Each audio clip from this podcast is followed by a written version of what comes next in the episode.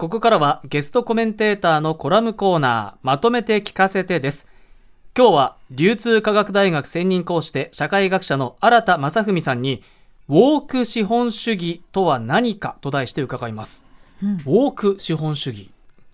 はい。何でしょう？何ですか？はい、ちょっと分かりにくい言葉ですけれども、はいこれねあの「ウォーク・キャピタリズム」っていう本があの4月にですね翻訳で出てですね結構話題になってるんですよ話題まああの一部で話題になってるんですけれども、ええはい。このねウォークっていうのはあの目覚めるっていうところからあの来ている言葉なんですけど目を覚ますですね、うんうんウォークウェイクウォークあ歩くじゃないですね歩くだと思った。うん、で、あのー目を覚ますっていう意味しかもともとなかったんですよ。はい。あウォークっていう言葉はですね。ええで、それがですね、今、人種的、あるいは社会的な差別とか、不公正な問題に対して高い意識を持つ。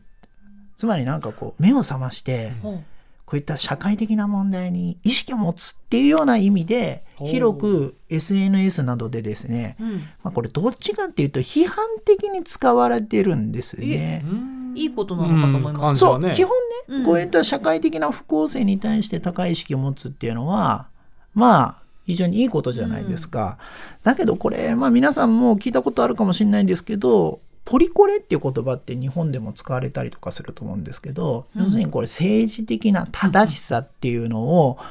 言いたがる人に対して、揶揄する言葉としてもポリコレって使われたりとかするんですね。ほ別の言い方すると実はねこの本のタイトルねはい副題があって、はいこれまあ日本語のねあの副題で分かりやすくするためにこういう副題つけてると思うんですけど意識高い系資本主義が民主主義を滅ぼすっていうのが副題なんですよ。う。意識高い系。会計は確かにちょっと揶揄そうでしょ？で使われる言葉が多いかも。うん。あんまいいイメージないですね。うん。うん、で意識高い系っていうと社会的な問題にすごく関心があってあれ？この人急に意識高くなってんじゃない？みたいな意識高い系って言いますよね。でやっぱりこういったあの意識高い系っていう言葉が出てくるのはやっぱり SNS が出てきてからだと思うんですよね。はいであなんかこうすごくなんかいろんな社会的な不公正の問題にいろいろ喋ってるけどなんか変じゃないこの人っていうような、うんうんこういうことっていうのは実はアメリカでもすごく問題になってるっていうことなんですね。問題になってるというかやっぱりすごく、えー、と議論が活発であるというふうに言ってもいいかもしれません。でですね、はいこの本で書いているはい。話ってすごく日本にも当てはまるような話だと思うんですけど、はこの意識高い系の人をですね非難する。要するに SNS 上などでなどでですね非難する話っていうのはなんかもともと社会的不公正についてね喋ってるわけですから、なんかリベラル派が反対しそうじゃないんだけどけどこれよくよく考えてみると皆さんもなんとなく思い当たる節あるんじゃないかなと思うんですけど保守派も批判するしはリベラルの資本主、し進歩主義者の人たちもですね批判するっていうところがあるんですね。両サイドから攻撃される。そうそうそうそうなんです。でなんでかっていうと僕はちょっともう少し言ったかもしれないですけどリベラルな人からは SNS でですね意識高い系の人が発信するのはお前なんか今までの発言と違うくないとかどの口が言ってんの？っていうような不誠実な自己正当化のうん。なんか形として批判されるっていうところがあるんですよね。えでねはい。その分かりやすい象徴的な人物でこの本の中で出てくるのが、はい。分かりやすいと思ったんですけどね僕読んでて。イギリス皇室のね、ヘンリー王子とメーガンさんが出てくるんですよ。はい。はいで特にねメーガンさんまあヘンリー王子もそうなのかもしれないですけど、これまでのなんかあー特権階級じゃない新しい豊かな人で、本当はその皇室のようなんですね古いエスタブリッシュメントのところを壊す人だったにもかかわらず自ら皇室に入っていったわけですよ。うん。ね、その意味で言うと古い体質に自分から入っていったわけですよね。イギリス王室に。はい。そうそうそうそう。で、それで、その中で自分が活躍できないっていうふうなことが分かったら、今度イギリス皇室の古さを批判するようになっていったわけですよ。そうなの。う。うん中から。うんそうな、あの、まあ今、す半分ね、外にいるようええな状態ですけど、それで今、ヘンリー王子とメーガンが、その、イギリス皇室をどうやって批判してるかっていうと、まあ、いろんな形で古い体質だって言い言いつつですね、あと、どういうことを SNS で発信してるかというとですね、女性の権利とか、HIV、エイズの支援活動とか、環境問題の政治的運動に対するいろんな支援とか支持を発信してるんですけど、はい。これが二枚舌じゃないと。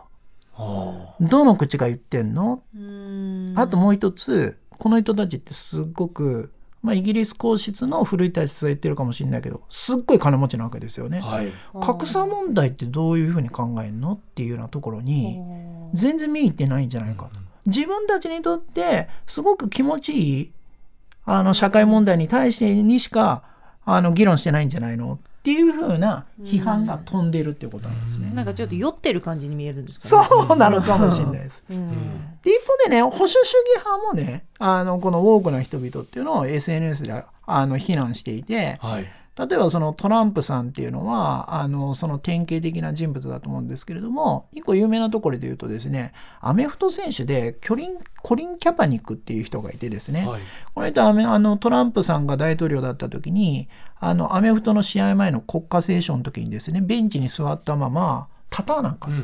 た、ですごい批判されたんですけどその時の批判の中心人物がトランプさんだったわけですよ。はい。で演説の中でですね国旗に不敬な態度を取るやつには NFL のオーナーがあのクソ野郎を今すぐフィールドから追い出せ。出ていけ。あいつはクビだ。クビだって言ったらですねい。いと思わないかっていうふうに演説の中で言ったりとか、あと SNS で徹底的にねですねこき下ろしてで結局ねこのコリン・キャパニックっていう人ねあの NFL のどのチームからも結局契約されなくなっちゃった、ええうん。そうなんです。で、はい。だけどね、このコリン・キャパニックって、後々ね、ナイキがね、ジャスト・ドゥ・イット30周年記念キャンペーンの中心人物に選んでるんですよ。ほうほうほうで、この本のね、面白いところはね、一番批判してるのをナイキ批判してるんですよ。ナイキみたいな存在を批判してる。はい要するにリベラル派も批判してるし、あの保守派も批判してるんだけど、そうやってね、あの意識高い系を批判する人たちも批判してるんだけど、要するにそのコリン・キャパニックみたいなあの人をですね、フューチャーすることによって、ナイキの存在尖ってるよねっていうふうに、ナイキ自体が意識高いことを表明してること自体に対してですね、これダメなんじゃないの？うん。なんでかっていうと、ナイキってアジア各国ですごい安い労働力使ってですね、いろんな問題を起こしてるにもかかわらず、自分の足元を全然見ずにですね、こういった尖った人物を取り上げてるのっていうのがどうなのかみたいほおー入り乱れてる。な。うん、これけど、なんか日本でも当てはまる話ですよね。どう思われますかっていう。う なんかうんうんすごく難しいんですけど、どうにかこう攻撃しないでなんか平和にいかないかなっていう それはあすります。ぐこうねやっぱ攻撃対象を見つけたがるじゃないですか、ねえそうね。どうにかなんかなんないかなっていう平和的解決。ええ全部ひっくり返しちゃいますけどなんかだからなんかね、いかに自分が正しいかっていうのを主張する、で、それに対して批判するっていうような中で争ってるということが多いので、まあ自分の足元を見つめようっていうのが、まあこの本の最大の主張かなというふうに思いますね。はい。本質についてはね目を覚ましたいけれども、うん。時には目をつぶることも大事かなっていうね。そうそうそう。気もします から確かにそう。うん。はい。さて今日は新田さんにえーウォーク資本主義とは何かと題して伺いました。今日のゲストコメンテーター、流通科学大学専任講師で社会学者の新田正文さんとはここでお別れです。ありがとうございました。ありがとうございました。蓮見紀之まとめて土曜日